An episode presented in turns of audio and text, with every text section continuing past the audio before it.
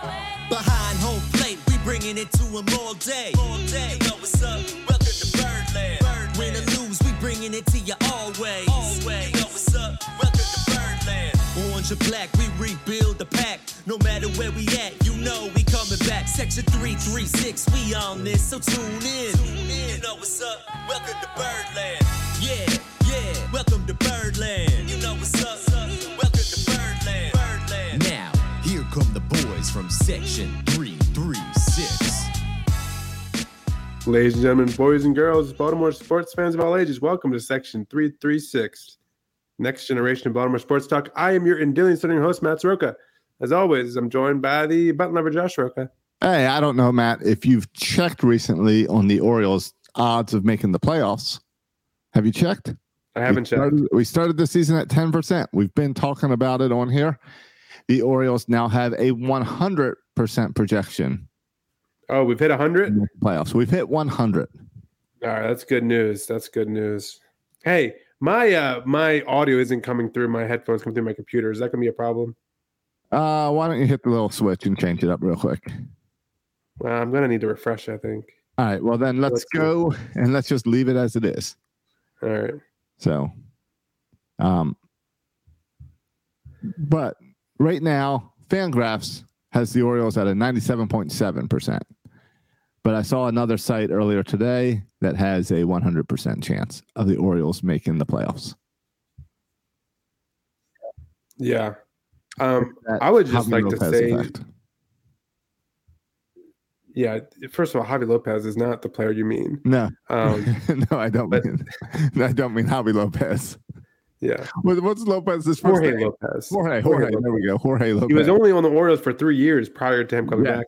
I, I knew that as soon as I said Javy, I said, wait, that's the wrong Lopez. Yeah, it's the catcher. Um, there, you know, I was thinking about this the other day. Yes. I mean, let's just. Um, I want to pull the pull pull out the Elon Musk meme. Let this sink in. Um, let this sink in, Josh. All right, all right, You're dropping the sink off in my studio. Got it. Yeah, I'm about to drop a sink off just to let it sink in. All right. We are. It's not even close. Have the best record in the American League. Correct. I mean, the next closest team is Tampa, and they're three games behind. It's not even close. Secondly, my second point is we have the number one farm system in all of baseball. Yes. Can, can we all just take a second to appreciate what's happening right now? We have the best record in the American League. I know Buster Olney still thinks the Astros are going to win the World Series, whatever, but whatever. We have the best record in the American League, and we have the top farm system in baseball. Right. Can we appreciate that this is a really good combination? I'm feeling good. Oh, um, I'm feeling great. I mean, and did you forget that we have one of the weakest schedule, the strength of schedules left? After all that talk of a hard uh, schedule and how we have one of the toughest schedules in baseball, suddenly here we are at the end of the year and it's looking pretty good. Yeah, I'm not ready. I saw some people kind of ready to crown the Orioles as division champs. I'm not at that point yet. I'm not at division I'm- champs. I'm not either. I mean, I, I whatever that date is in September, mid September, when we play um, Tampa. Tampa. for four games. Yeah, that's it. That's when we crowned it. Yeah, because even now, and I know the math and um, how you know we, we would have to play a lot poorer than Tampa, Right. and But we'll it- the tiebreaker probably. I, I get all that. four-game sweep by Tampa gains Yeah. a lot of traction. Yeah, and you say, well, listen, the Orioles have never been swept since Adley Rutschman's been here. Listen, I've been a baseball fan long enough to see crazy things happen. So I'm not, I'm not crowning us as division champs. I think every game now is kind of real important. I want to be, I want to be at least five games up going into that four game series. yes, I. I just, I, I agree. I, yeah, I think baseball gets wild in September. It's for me, September 1st means scoreboard watching happens. And it's really just Tampa to watch. I guess you want to pay a, a little bit attention if you're worried about Seattle or the Rangers catching the overall best record in the American League, but but but they're not really. I don't think they're going to. So for me, it's just watching the the Tampa Bay scores, and that's the only scoreboard watching I really care about. And Matt, it's it's our first show of September. yeah, Are you ready for your Ravens preview? Ravens preview. Yeah. The, Ravens, the Ravens play this week. Before our next show, the Ravens play a game that matters, that would counts. and we don't care. Well, and the wild thing is, this might be the most entertaining and most exciting Ravens team. Yeah, I don't know since when. Um, I mean, just No. the hype around this team. I don't know if there's ever been this much hype around a Ravens team. Uh, there has definitely not been this much hype since the the defense left. Since Ray Lewis, Ed Reed, Suggs, all Yeah. that. Yeah, and even that, it was a different kind of hype because We've you were hyped about all- the defense. Not you're not this year. We're all kind of hyped up about the offense. We're a little We've worried never- about We've never had an defense. hype. Hyped about the offense. Yeah. Sorry, sorry to distract about football. Just to make the point that I'll watch the Ravens game on Sunday, and I'll watch other football games this week, and we'll have our fantasy football draft this week, and all that. But it's it's Orioles season. yeah. and it's fun. And this is all I've ever asked for. I tell you, I we've had this conversation. All we ask for is meaningful games in September, and these games are beyond meaningful. Yeah, that's that's not what we're asking for anymore. I don't care about meaningful game September. I'm already spoiled. I, I don't care about meaningful game September anymore. I, I I already want to do some damage in the playoffs. That's I'm I'm ready to turn. I want to win the division first of all. That's where my next sights are on. I, I don't want to make the wild card. I want the division, and then we're going to focus on the playoffs. Did uh did you see as we're just rolling straight into this? I was looking Yeah. at this pre-show. Did you see the Norfolk's Tide Twitter from yesterday last night? I don't I don't think so. They tweeted out prepped for September baseball in Harbor Park. We're back at Harbor Park Tuesday night as we host the Visiting Jack's Shrimps at Okay. Navy Town Showdown. Now, I looked up the uh, Tide schedule because I wanted to see if they were coming down here because Jackson Holliday's up there. Yep. So that's exciting. Yep. So, along with this tweet, they posted four pictures, and the pictures are "Protect the Harbor" T-shirts and the jerseys all lined up in in the lockers. Okay. All right, now here's here's why this is a little Is bit. this of going to turn into a Berlin sports plug No, no, no, with with a sh- Berlin sports shirt hanging up there? Okay. No. Okay. no, Okay. no, no, no. You go through the jerseys, and they've got a Joey Krehbiel jersey hanging up in a locker. Right. If you check, he's on the Orioles currently. Yeah, he was caught up when the rosters expanded. Right. So now Krehbiel, why is Krehbiel have a locker in the Norfolk locker room with a jersey set up and ready for Tuesday night? And why in all the other picture jerseys, guess who's missing? why John would Means now? Krehbiel have a jersey and John Means not have a jersey? Right. Is he coming up this week? Well, he has to, doesn't he? I mean, uh, well, I guess it doesn't matter. That does not matter for for playoffs. No, because he's on Um, the 40 because man. the- and he was injured. Right. Um, but I mean, uh, did the, the, the Tide, does, do the Tide know something that you, and I don't know or that hasn't been announced yet? well, what I mean, you saw his numbers last start for John Means. He was dominant, um, and he and he got up to 88 pitches. I think the, the count was, and he was dominant. Right. So, it, why would he start another game? Right. This is not a Grayson Rodriguez DL Hall situation. Him getting stuff. He's just returning from injury, and so Right. once he's pitch, his pitch count's built up, he's at 88 pitches. Um, yeah. So I, I think it's. Um, I think Joey Krehbiel was not the long term answer, so it makes sense that that John Means is um, is on his way. Do you, So think, do you think John Means is heading to LA? Um, when I, you have to do the math because John Means is going to start, I would assume, for the Orioles. And so, when was his last start? And then, when would it be? Five days from that last start, or six days, if they, you know, however they want to want, want, want to do it. Um, so I think those are the questions to ask because I, I assume he's going to go into that starting role. I would, uh, yeah. I mean, I would assume he's going to that starting role. Uh, I think it's a little presumptuous that the Tide are saying, "All right, well, let's just put out a Krehbiel jersey because Krehbiel's coming back." Yeah, I know your your your focus is more on the faux pas on the, with the the, Well, the um, media squad.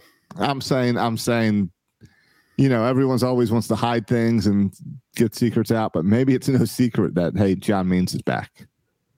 Yeah, I mean, it was just a matter of time, right? It was just a matter of I mean- will he make one start more or, or will he be up here? Right. I mean, and maybe the fans will make more of a hype of Means coming back than the Orioles really want to. And maybe it is. Maybe it is the Orioles just want to make it like he's back, like no big deal. Yeah. So Um, I'm not sure. I'm on baseball reference, but I can't find his minor league games. So Yeah, it was a few days ago. I bet he was. I bet he lined up to start. Um, maybe tomorrow, Wednesday, because it's been. It's been. I feel like it's been several days. I don't know though. Right. Well, and for the Orioles, they've got Rodriguez today, Kremer tomorrow, Gibson on Wednesday, Oh, they already have that listed out. and Okay. TBD Thursday. So you Okay, would think that, that it's, or Friday. So you would think it's lining up for for Boston on Friday, and give Means a little bit more rest, or you're going to bump Gibson. Yeah, it was thir- Thursday was his last start. So see, wait, Thursday to Friday is a really long stretch. Yeah, so you would think it would be a, a You- Wednesday type situation. as- Right. But are, but would you really would you really skip Kremer? Well, I don't. Yeah, I don't know if it's a matter of skipping anyone as No, opposed. I mean bumping. yeah, you just pushing Kremer back a day. Right, push back a day. Um, and Kremer and Gibson, you know, are all at their innings limit, so I don't think that Right. matters. I assume if you go to six man, maybe Cole Irvin will get the bump back to the bullpen. Because I think you need they really. It's I mean one of the most fascinating things about the six man rotation, and I want to get into this at some point in the show, Yeah. but like you, they're they almost have been playing without a long man, right? Like Austin Voth was there for a minute, but like they have been playing without a, without a Cole Irvin in the pen, without without a guy who can go three, four innings. Right. We have a bunch of one inning guys back there, maybe two innings on occasion. Well, they got DL Hall who can go longer, but they haven't needed him longer. yeah, but I don't think they're using him as a three or four inning guy, No, they haven't. right? And they haven't needed to, is my is my point, because the six man it backfires when um, guys don't go deep in games because you have one less arm in the bullpen. But we've been going deep into games. I I said at the beginning of the season, I said this is kind of the biggest number to watch because what do all almost every playoff team, almost every World Series team, there's like almost a direct cor- cor- correlation with teams in the playoffs and number of quality starts, right? Because people like to minimize this, the role of starting pitcher and all that stuff. But I'm just telling you, look, look, look, look at the numbers. Teams that make the playoffs also lead the league in quality starts. This was something the past several years the Orioles have been really, really bad at. For example, in 2021, John Means led the team with 12 quality starts, and the next highest guy was five, um, which, interestingly enough, was Jorge Lopez in 2021, along with Matt Harvey. Then, right, 2022, again, Jordan Lyles led the team with 13. No one else in double digits. And in fact, if you take a 2020, tw- 2022, which we had a pretty good year in 2022, Yeah. um, if you add up the, the number of quality starts, let's see, Jordan Lyles at 13, Kremer at eight, that's 21. Kyle Bradish had six, that's 27. Um, Tyler Wells had five, that's 32. And then we had nine more, so 41 total quality starts. 41 total quality starts in 2023 And you can 2022. If you look at this year, John Means 15 quality starts. That's more than anyone. Kyle Gibson, 14 quality starts. Dean Kremer, 14 quality Who, starts. who was your first person? Kyle Bradish. Uh, you said John Means.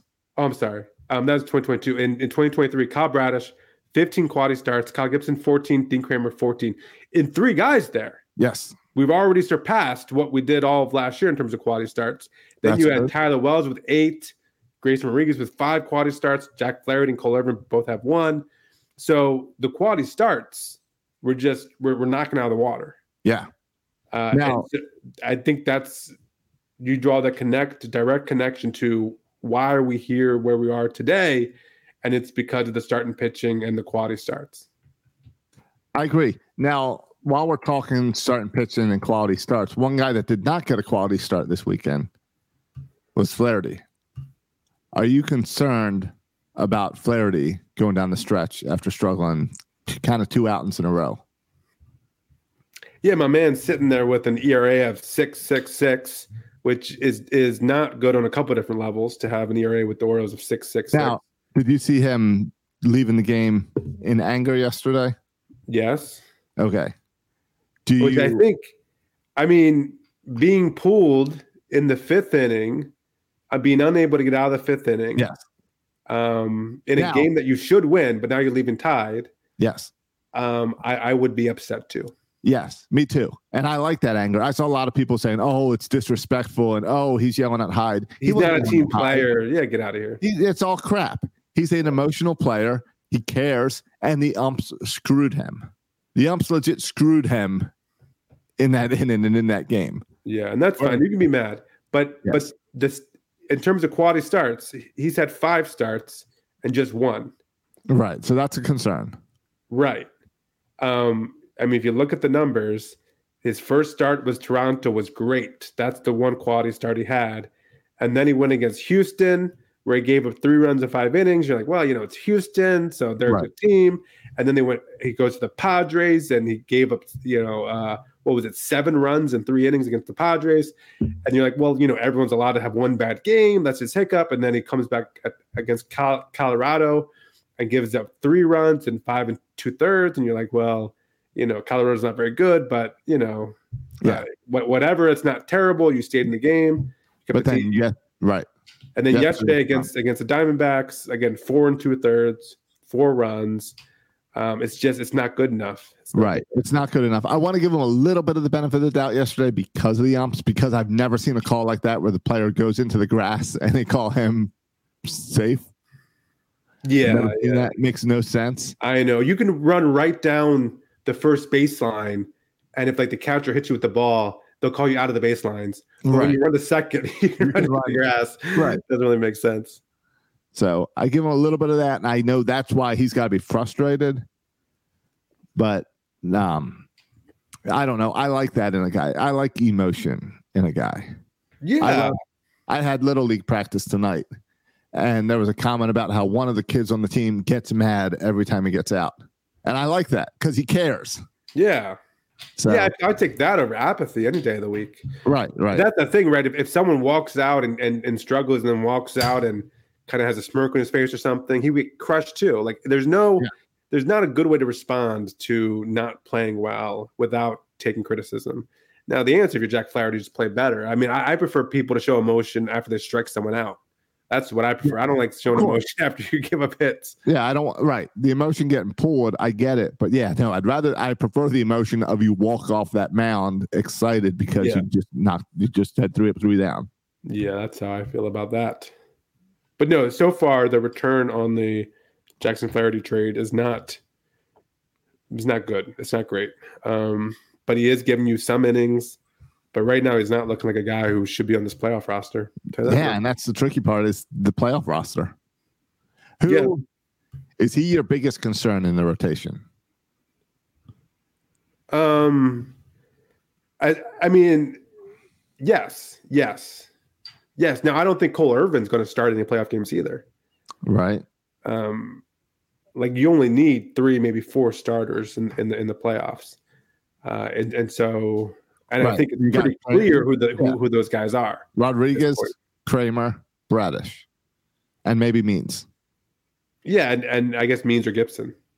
Yep. Um, if you want to go, with, I mean, Gibson's been struggling a little bit up and down lately, so I think we'll have to see what Gibson does here the, the last stretch. And uh, but but yeah, I think it's I think we'll have. I mean, Bradish.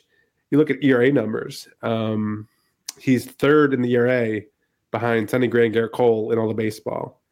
Um, super impressive. Now he's not going to win the Cy Young, and probably because he's getting screwed by the six man rotation, right? He's just getting less starts, which means less innings pitched, which means less strikeouts and all that stuff. And um, and so he's not he's not gonna win the Cy Young, but he's having like he's showing he is the number one. Like playoff start today, he's your number one starter. There's no there's not even a debate. I know people want to say, well, Grayson Rodriguez, there's not even a debate.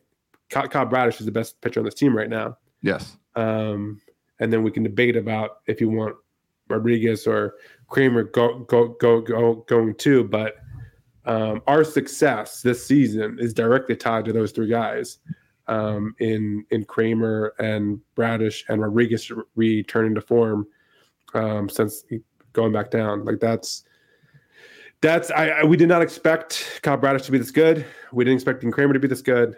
Grayson Rodriguez was a little bit more expected. Right. Good But, problems. Yeah, that's that's kind of why we're here. yeah. Uh, how about the pen? Bautista's still out. They're still waiting for inflammation to go down to make a decision. I know you're on the negative side of of he's done for the year. He's Yeah, done it- maybe next year. It is a little encouraging though, right? That you haven't heard anything. I think it's encouraging because normally with Tommy John, they want to deal with it right away.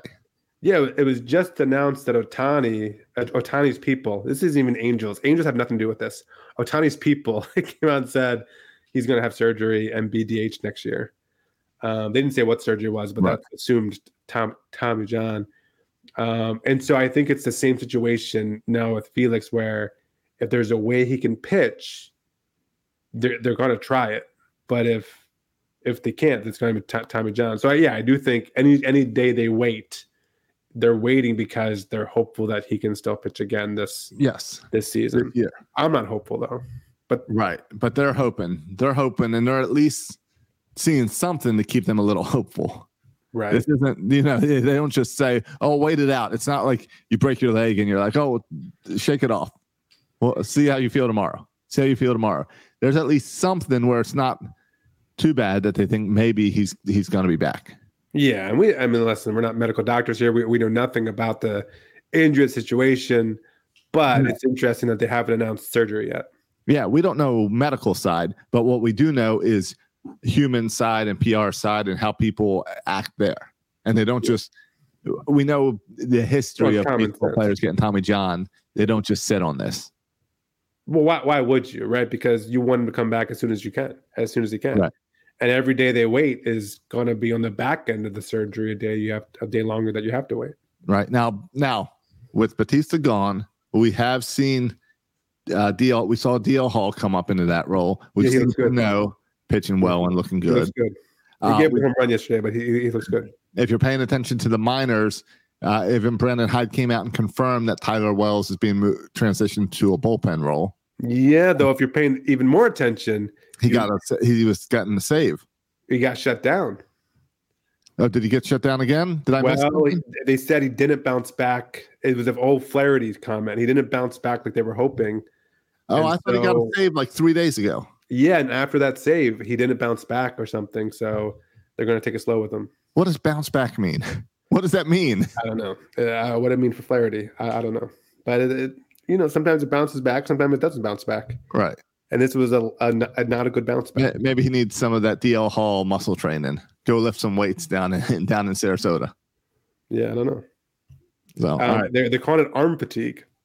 right. Yeah. I thought it was always arm fatigue. And Bautista, it's waiting on inflammation. Uh, how do you feel about this bullpen right now without Bautista, with Wells not coming up? Yeah, I mean, there, there's a lot of guys I like. I, I, I like Cano. I think Cano's fine. I'm still unsure of Bautista. I mean, I'm sure I'm, I'm uh, uh, unsure of, of of Fuji. I am Uh, so. I, I am so disappointed on Fu- Fuji. You're what? I'm so disappointed with Fuji. Really? Yeah, because I see the stuff in Fuji Uh, and it doesn't click. And he seems to, I don't trust him. no, I don't trust him either. But that's not disappointment. I mean, that's to be expected. I mean, he hasn't been put in this spot before. I think he's still Yeah. figuring it out. That's true. And that might be that he didn't get put in many high pressure situations uh, with Oakland. well, yeah, and he started the year as a starter, so he, even, Right. he was even new to, to the bullpen. Right. But now we're looking at September rolling into the playoffs. Do I really want a 2 3 game, eighth inning, and Fuji in there in like in the playoffs? I don't think so. I'm not comfortable with that. I'm a little scared. Yeah, because Um, th- was it- because he because he, he will give up the long ball. Like he will hang a splitter and give up a long ball, and in one pitch, it's three three. All right, I think it's Derek Arnold that talks about these the or the old Orioles that used to be uh you, butt clenching at the end. Yes, Waiting on that edge of your seat, and you can't trust anything. Darren O'Day would load the bases somehow every every time he came. Exactly. We've been able this year to relax our Finkster a little bit. Right, Now, now when Fuji's up there, it gets tight again.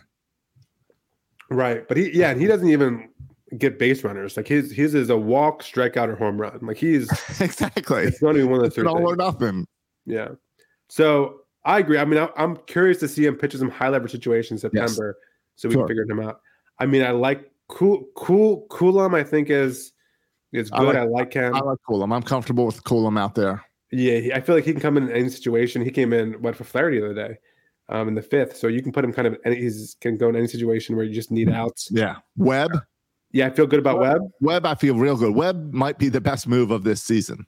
Was picking Webb up on waivers. Yeah, yeah. I mean, part of me is a little bit like you know the Cinderella. you know, Yeah, it's gonna break. Hitting midnight, gonna turn back into a pumpkin. Um, But sometimes, but I see. I feel like with Webb, I feel like so many times we have been on this situation, and this has happened to us, where this guy sucks, sucks, sucks. We cut him, and he ends up being great on another team. That change of scenery, we always excuse. Oh well, it's a change of scenery. The guy was never going to hit this in Baltimore, uh, and finally, it feels like maybe one went our way. yeah, another one that went our way. I'm curious to get your takes on Jorge Lopez being back in this bullpen. That's one where like, I just I know we're celebrating what a genius I- Mike Elias is, I but did, also I cringe for Twins fans. yeah, I didn't expect him in the bullpen this early. I thought he was just going to be stay stuck in the minors and like depth. I didn't expect to see him actually come up and put and get in an Oriole game so fast. Yeah, yeah, no, they moved him right out. So, so we got her uh, Lopez back. We traded for him last year. We traded him at his peak Right. last year. We got Cano. We got Cano. Um, who else came, came back Was in that deal? Was that? Um, no, was that? It was the pitcher. Was that Cade Povich who came back? It was one of these young pitchers. Um, I always forget which one came from the Mancini deal and which one came from him. Um, but I think it was. I think it was Cade Povich we got for him, and then we got a couple. All right. It was Povich and then Yeah, Nunez minor and. Rojas. Yeah. Um, Right. So we got we got four pitchers, one that already proved himself, and then we get Lopez back. Yeah, so it's it was just kind of a ridiculous steal by the Orioles, and if I'm a Twins fan, I'm kind of furious because we lost a great backhand back end bullpen for a guy who didn't last very long with our organization. Um, and and so yeah, I mean, but but the reality is, Jorge Lopez is not having a great year this year. He's he's struggled. Um, Right. He has an ERA right now of of of six, um, a negative zero point six WAR. And I'm, and I'm sure the hope for Lopez and for the Orioles is that whatever worked for him in Baltimore last year, that they can get it back and next year it all work and click for him again. Yeah, I mean, I think from Miami's perspective, they weren't gonna re-up him through arbitration. They were just gonna Right. cut cut him, so cut him down and save some money. Um, Where we there's a good chance we do extend him through arbitration. yeah, I think it depends what he does this last month of the season. If it's it's it's hard to know if he's just kind of if he just lost it, if he just you know these bullpen arms have good years and then they just Oh, lose it, or Well, if he had, he had mental he had mental stuff going on. Right? Didn't- Wasn't he another one of these Yeah, yeah, but even after that, oh, even when he kind of worked his way through that, he's still Yes. He's still struggling. Yeah, but if you yeah, his numbers, um, even like the spin rate and all kind of the sabermetric numbers are, are a lot worse. Yeah. Um, But I, I'm interested in how they look. Give them a couple weeks here, and let's see how those numbers look. There might be Yeah. the right people here that know the right s- that can speak Lopez's language. well, they, they certainly, yeah, it's certainly they certainly know Lopez, so they know what they're getting in Lopez when they Yeah. pick them up, and um, yeah, it should be hopefully decide rather quickly if you can get him back to form or if this is kind of not going to work out this year. Right. and so you can move on because there's there are there are other options. Um, Yeah. like Bryan Baker and Joy Krehbiel. Like there's other options if we need to go that way in the in the bullpen route. So yeah, so overall, like listen, uh, do I think we're the best bullpen in baseball? No, but do I feel good? Like Yes. if we're going into in if all our guys are rested, we're going into the sixth inning on a three three game. Can our bullpen outlast their their bullpen? Like strap in. I I, I feel I'm good. I feel good about our bullpen. Um, I would Yeah. feel better if Bautista was there, obviously, but I still feel feel like we have a good bullpen. We're um all right. As I'm just going through questions and things I've thought of this weekend while watching the Orioles. Right. Christian Walker. Does it sting you that we lost Christian Walker? Because I see a lot of talk on Twitter with people upset that we lost that we let him go uh, in order to give Chris Davis because Chris Davis was in line ahead of him. And I have no besides him, he played well against us, but I have no good memories of Christian Walker and the black and orange. So I have no burn there and don't care at all. And I'm guessing from reading your facial expressions, he wasn't even a thought to you as this series went on this weekend. Yeah, I mean, I know the name. I know he used to play for the Orioles, but I've never thought. I mean, you want to bring up Mike Yastrzemski too as the one that got Oh, yeah. away. The same people do bring up Yastrzemski. You are correct. Yeah, like this happens all the time where players get good kind of a little bit later in their careers. Um, yeah, and I, I mean, it, and it also it's not like um, Christian Walker's not that good. he No. was hitting like what, like two. I think uh, this year he's been 270, um, has 30, 30 home runs, but this is by far the best season of his career.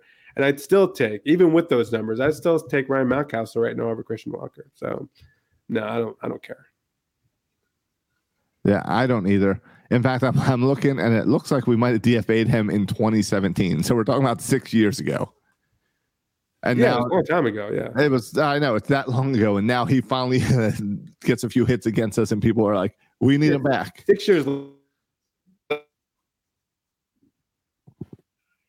I mean, you can go if we want to compare like rosters. Um, like other teams now should feel a lot worse than we're feeling. Yeah, I mean, yeah. Looking at who we've got. Yeah, I mean Kyle Bradish, he he came back in the in the in the Dylan Bundy trade. Yep. That's not looking good for for the Angels. How's that looking for for the Angels? Not good. How many of these relievers like Coulombe that we just picked up off waivers because they, they were cut? Took a J, J, Jacob Webb. I mean, half of our relievers were put on waivers by these other teams. Don't they look like suckers now? So so no, I don't. I think other teams. I mean, look at Ryan O'Hearn um, offensively, um, who was just there for free because he got cut. So, so no, I don't. I think other teams feel worse than the Orioles feel. And if, if you're still I agree. Said about Christian Walker, enjoy the players that we got that other teams don't. No, I, I agree with all of that. So how all right, so you feel good about the starting pitching, feel good about the rotate uh, about the bullpen. How do we feel about this lineup? We saw they can put up runs. We saw plenty of runs put up the past week. You- Yeah, We got Yeah. Back. yeah. No, I, I listen. I Gunnar is amazing to watch. He, Adley's he's great. got to be rookie of the year, right? There's oh, no it's not question. even. It's not even a it discussion. up. Yeah, it's not even a discussion. Um, he has it. It's it's a, it's a done deal.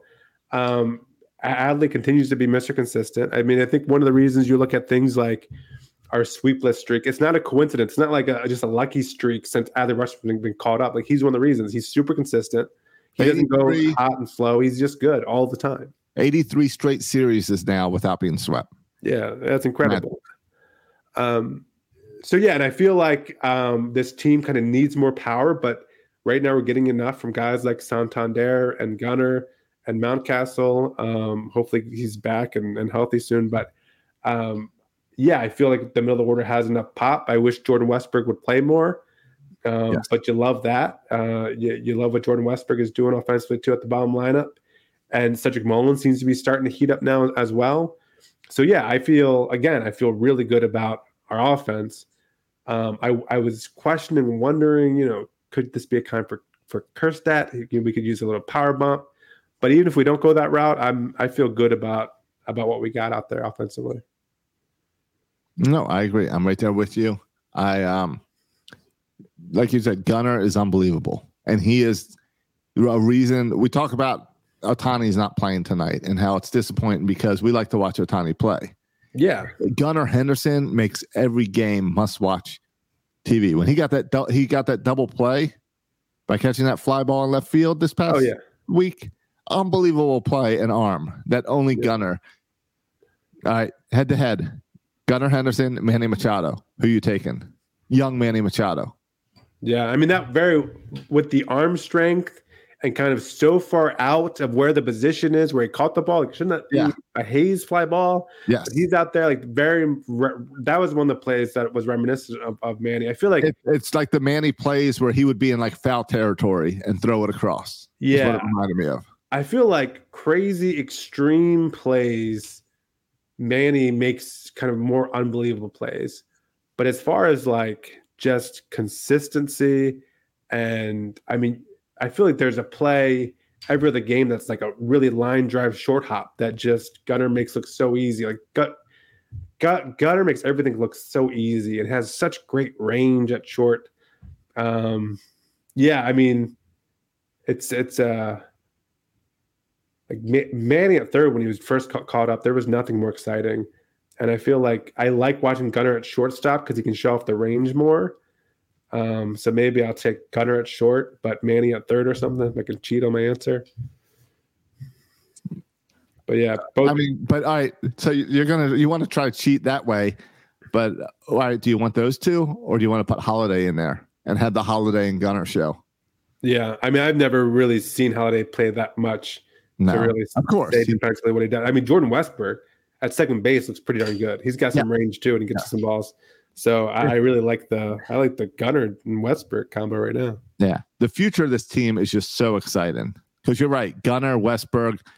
Uh, I don't know where's Holliday been playing. Short.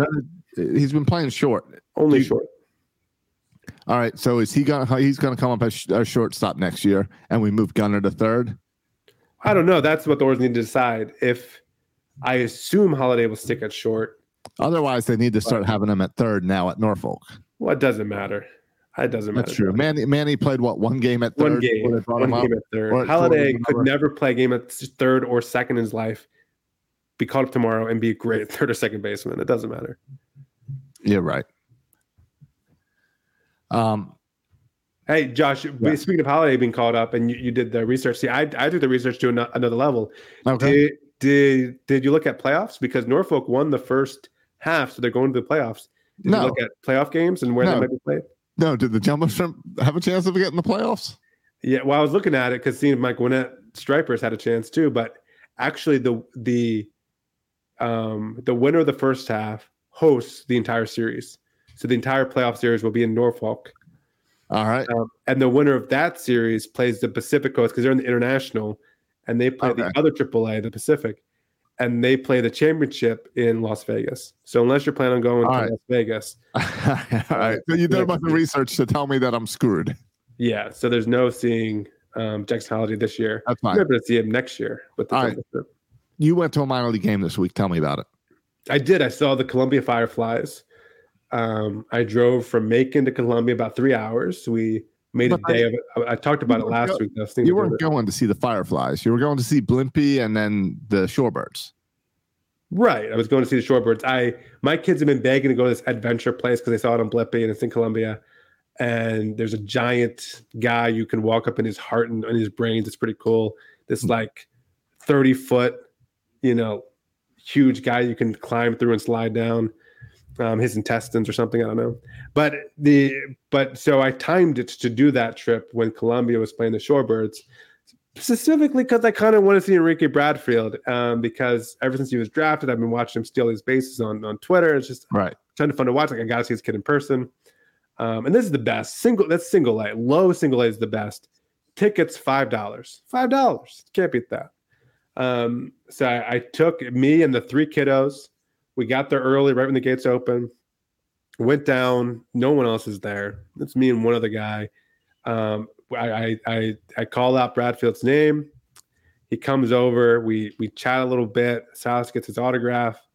Um, he goes out of his way to say, like, Sass, how are you? Sass, you know, is mute. Doesn't say anything, but um, but yeah. Enrique is nice. Um, it sounds great. He's got his autograph, and then we we watched the game. I said, Silas, this is one of the things where, where you you say something and sometimes you're wrong because baseball's unpredictable. But I was like, Sass, watch going to steal. Um, and this was just the most predictable thing. Thing. And the first batter he didn't steal. I was a little surprised. He got on base immediately.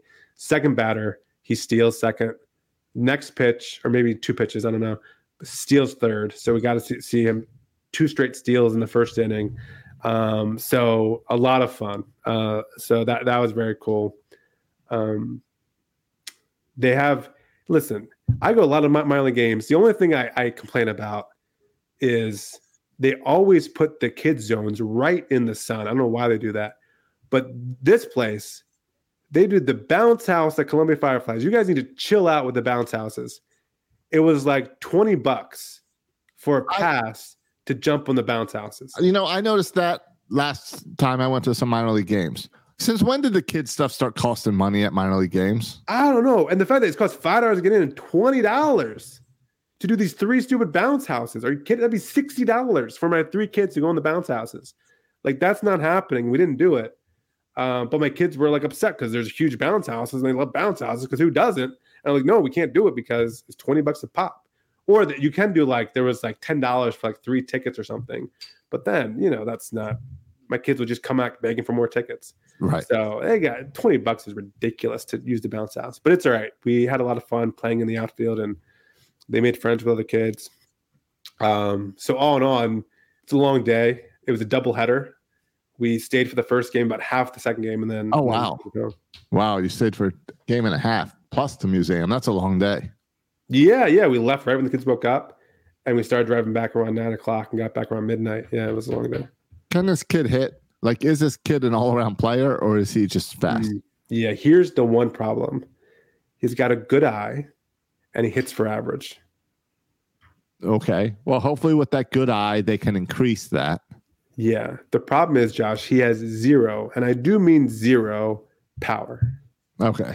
So All right. they got to figure out how to get him to hit with more he's a small ball guy. He's a small ball guy. Yeah, he's um elite, elite. I mean, you've never seen.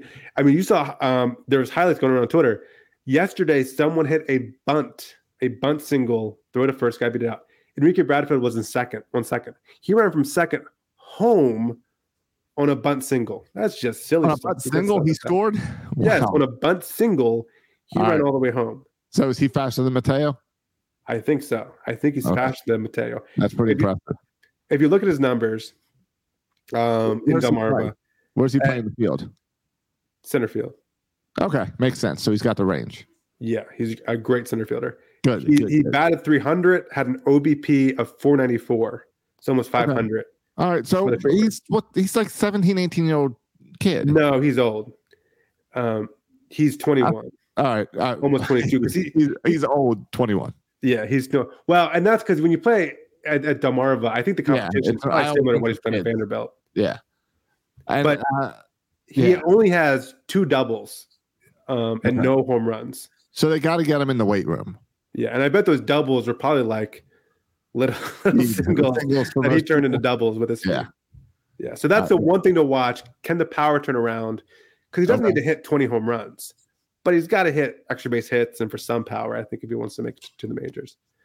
I mean, it's exciting because he's just so fun to watch. But in terms of prospects, I mean, he's not in the top five list, right? He's not Kjerstad or Coby Mayo or Jackson Holliday. He's he's the next step down Right. but he's but he's so unique that I just love watching him play. And he was just called up to Aberdeen today or yesterday, um, along with Holliday getting called up to Norfolk. So so good for them on promotions. That's great. All Yeah. right. So again, that goes back to the great farm system, number one farm system. And even at that single A level, we've got guys to be excited for. Yeah, and uh, uh, Sam Basallo from Aberdeen, he's put. People say he might be the best catching prospect in all of baseball. Um, so yeah, we got. It's not just at Norfolk coming through the lines too, and we haven't even really seen yet the the inter- international right prospects matriculate through the, the through the organization yet. So that's coming in the next couple years as well. And so yeah, this I mean this organization literally outside of the owner literally cannot be in a healthier place. right. Meanwhile, No, I, I was thinking this is why I stay up. I, the other night I was staying up, and this is why. First of all, little What league talk see? real quick. did, did you see? Are you going owner or are you sticking with the players? What, what, what keeps you up at night? The owner? No, two things keep me up la- la- lately at night: right.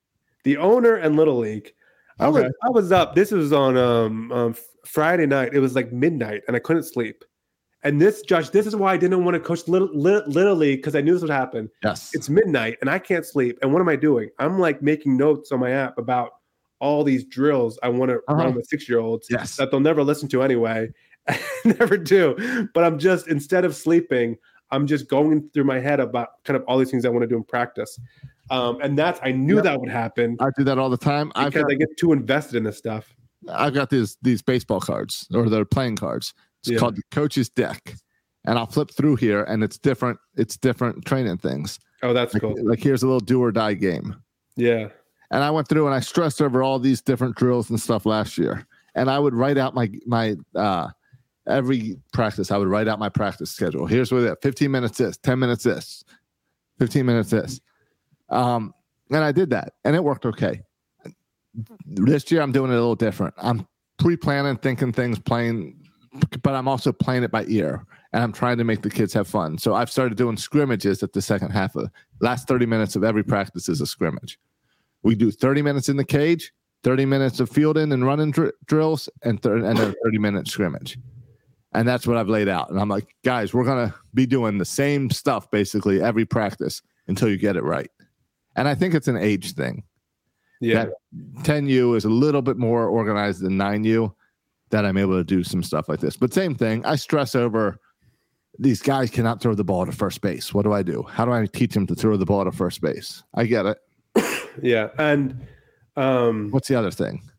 well, also just real quick on this, I my uh, Saz today went to a a camp, a baseball camp a day because Labor Day. Yes. So there's like a baseball day camp he went to, and they did dodgeball again. What is this thing at baseball camps with play dodgeball? And I'm not anti dodgeball. Jimmy from Bleacher Birds, I'm not anti dodgeball. I like dodgeball.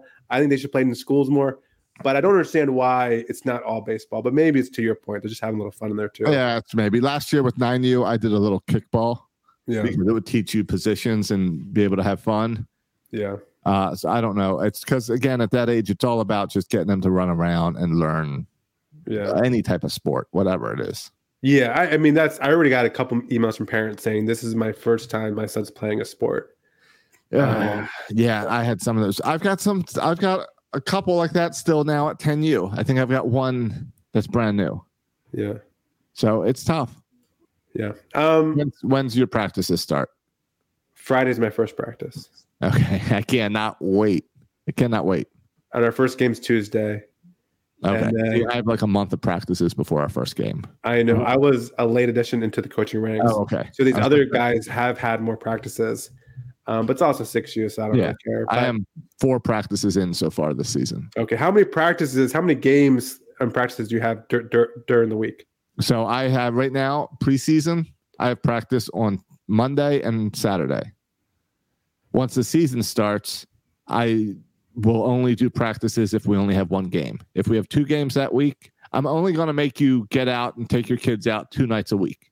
Oh man, see, Oh, I'm already doing yeah. more than you. If we have two or three practice games, we're not going to practice that week Okay.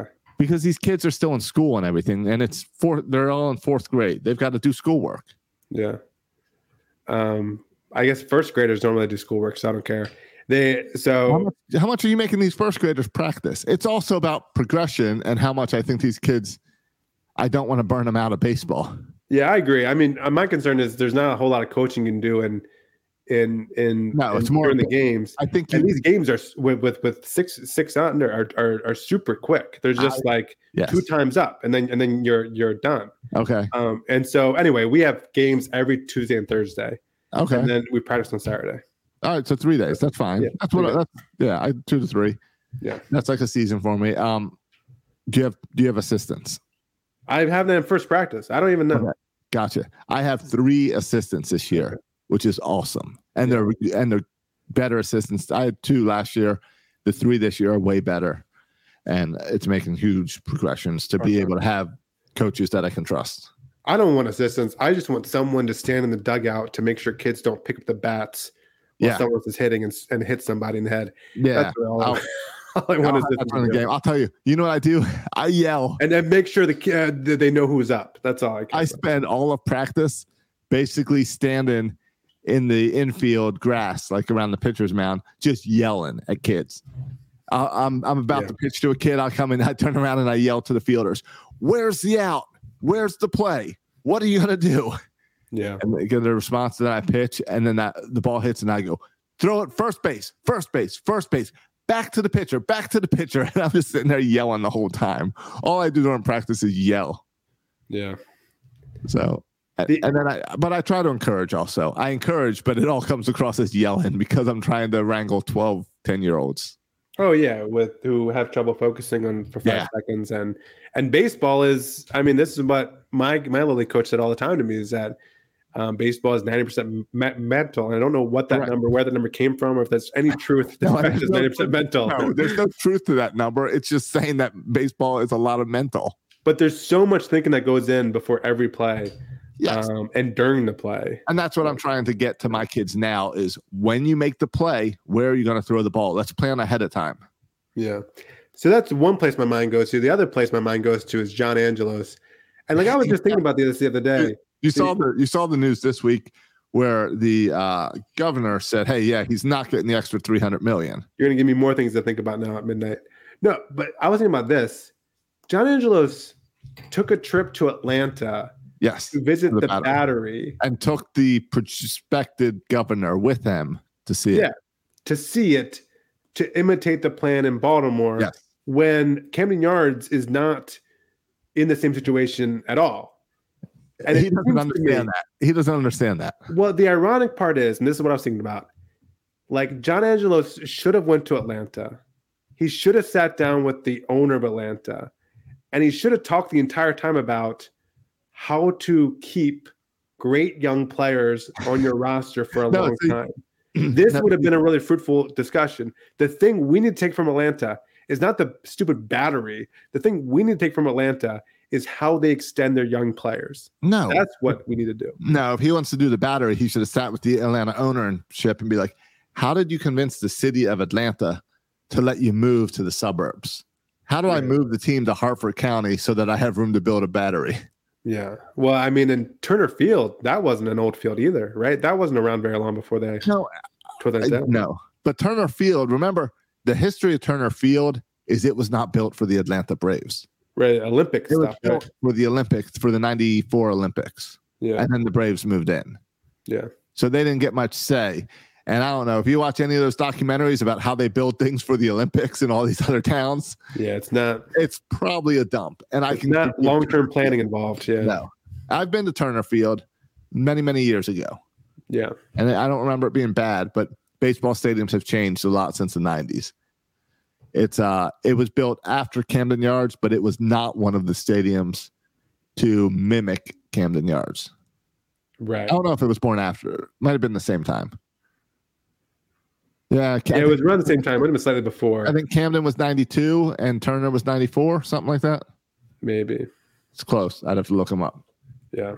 But um So John Angelos keeps you up at night. it was 97. It was, ni- it was, 90, it was Turner was 97.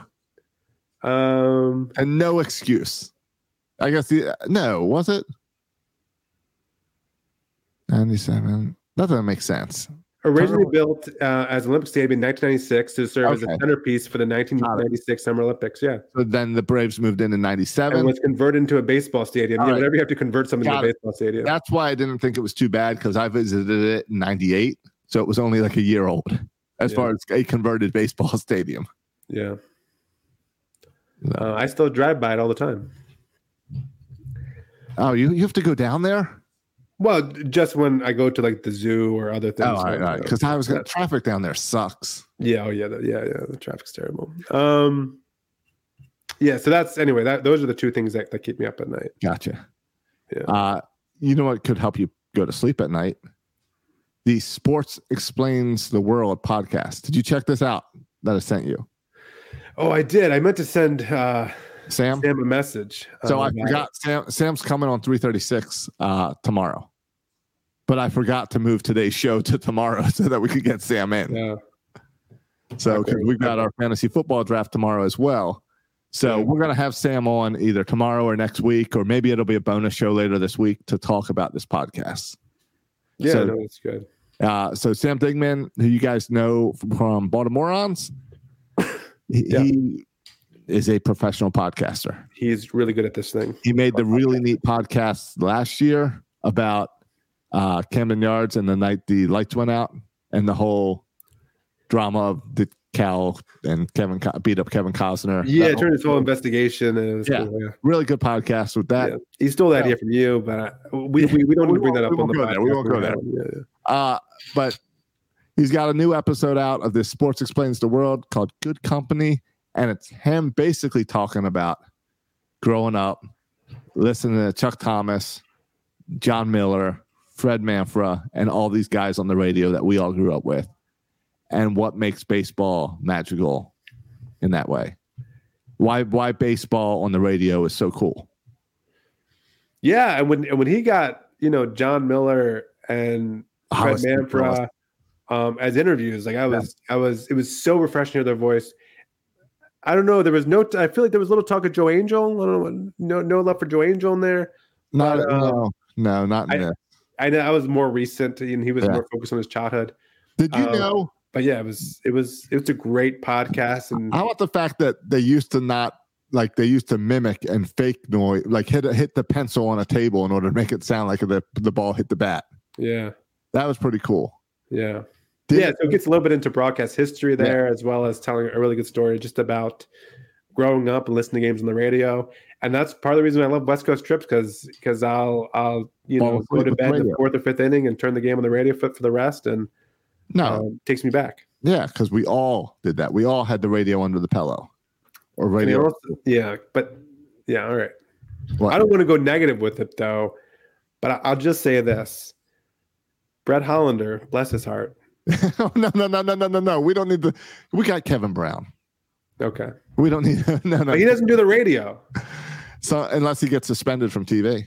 Yeah, Um, at one point, Sam talked about how they would turn off the volume of the TV and play the radio, and that's what you and I did growing up because we didn't have HTS. right. So we would do have the little scrambled image that we would adjust to get a little black and white scrambled picture, and then we'd have the radio, and it took me back to that. Yeah, and and recently I actually been listening to I've been doing a lot of driving and listening to a lot of games. And whenever I'm driving, Sass now always ask if there's a game, and we'll listen to any game and just listen to a game on the radio while, while we drive. Um, and so that's been that's been cool too, That's kind of fun. driving and listening to to games with them. Yeah, Does it make you want to try to broadcast a game and do some play by play? It it doesn't, and I, I know like Sam talked a lot about kind of wanting to do that. And I think they're planning on doing that again at some point. Yeah. Alan and Sam. I, But- well, I, I remember listening to Alan and Sam doing it last time and Yeah. realized, oh, this is really, really hard. Yeah, I think that's that's the takeaway. It's it's really hard. It's way different than this. Yeah, We're 10 Um, years especially in. if you're doing radio because I feel like TV's easier. Yes, because TV is a lot easier can watch because you can fill in. Just look at some of those like uh, NFL games that they had like the Manning brothers broadcast, and they're not even calling you what's going on in the game. Your Right. eyes can see. it. That's even easier. Yeah, yeah, yeah. No, but but painting a picture pitch by pitch. I mean, I that was the one thing that Sam mentioned how how like there's a, just a lot of action happening in baseball all the time, right? Right. So like you can't go on a diatribe of a five minute story because things are happening all the time in, On the radio, yes. baseball that you have to describe um, for people who can't see it. Um, so yeah, no, I have I have no desire. I don't even think as a kid I had much of a desire to be a baseball announcer. Um, but I know a lot of people aspire to that. But anyway, everyone should check that out, and we'll get we'll get Sam on the show very, very soon. Yeah, So check Yeah, out Sports Explains the World. Uh, it's by Wondery, but you can get it on all your podcast apps. yeah. All right, good. Anything else? Any other ground we need to cover? I, I think that I mean I think that covers this week. It's so weird to be in a spot where like everything's firing on all cylinder for the Orioles. We we've built this podcast in 10 years of mostly complaining about the Orioles. And Yeah. now we're in a spot where it's good and everything's good. Yeah, it's, it feels. I mean, we, we can complain about the ownership, but other than that, it feels like this team is in a really good place, a really good place right now, in good hands as far as GM goes and manager, and you, you just feel good about where this team's at. And now we're in September and we're in the playoff hunt, and well, more than the playoff hunt, we're 100% in the playoff. So Yeah, we're going to be in those playoffs. hunt for the division win and then number one seed and go on from there. So, yeah, it's good times. All right. Uh, make sure people are checking out Birdland Sports. I'm working on uh, some different print houses and stuff because some people have been complaining about late orders and everything. So hopefully I'm clearing all that up. But if not, reach out to me. All right. Really struggling to come up with a nice design for September, October baseball.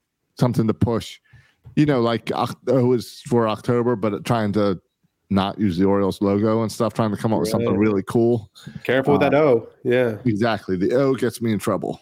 Yeah. So, um, so I'm wor- struggling with that. I the Guns and Hoses was a listener suggested shirt, and it's really fun and my favorite shirt. So if anyone And has, now you're hoping for a listener to bail you out again with an I mean, October that's- t-shirt. I wrote down two ideas that are going to come together off of Sam's podcast.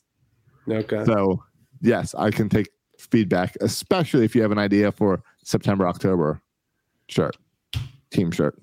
All right.